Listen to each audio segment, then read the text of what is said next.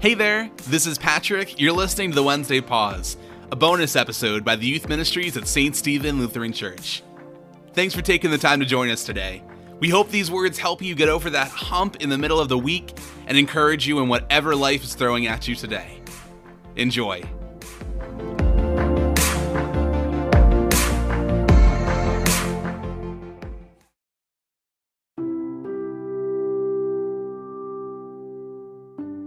Appreciate the wow factor. Through the wonders of the internet, we can access any information we want at the touch of a button. But such instant access can make us forget the importance of real life experiences that can truly take our breath away. Real life is full of awe and wonder, inspiration and beauty if we choose to see it.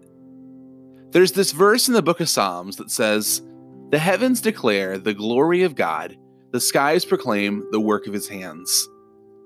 This verse reminds us that we can experience awe and wonder whenever we focus on the creation around us. If you are wondering where to find some awe and wonder for yourself, well, simply look outside.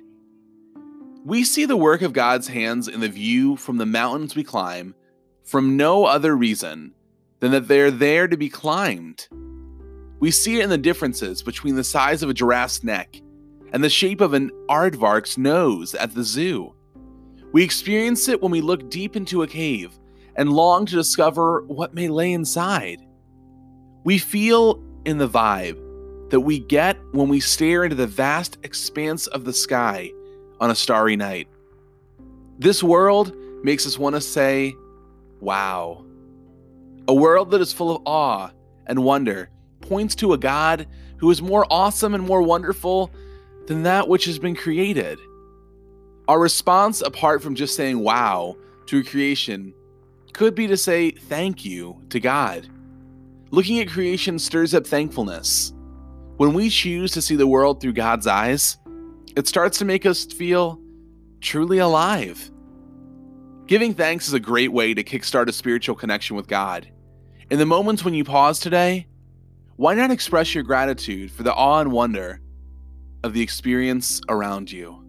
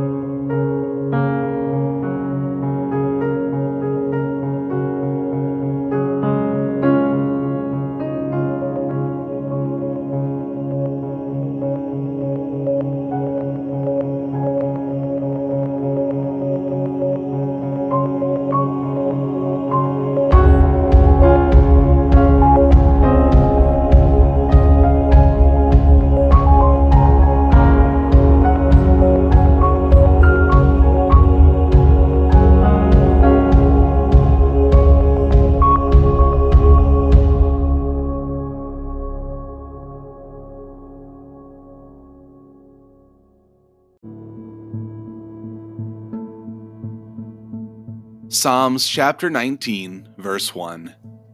The heavens are telling the glory of God, and the firmament proclaims his handiwork. So, what do you think? Based on today's reading, what is one thing God is saying to you? Talk it over. Have a great rest of your week. I'll see you next time.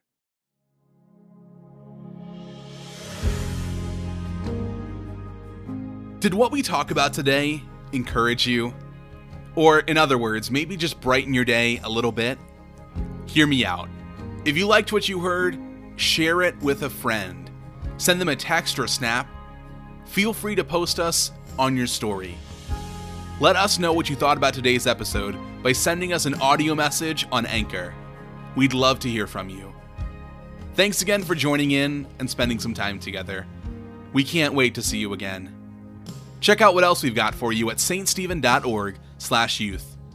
And remember, God loves you no matter what. See you soon.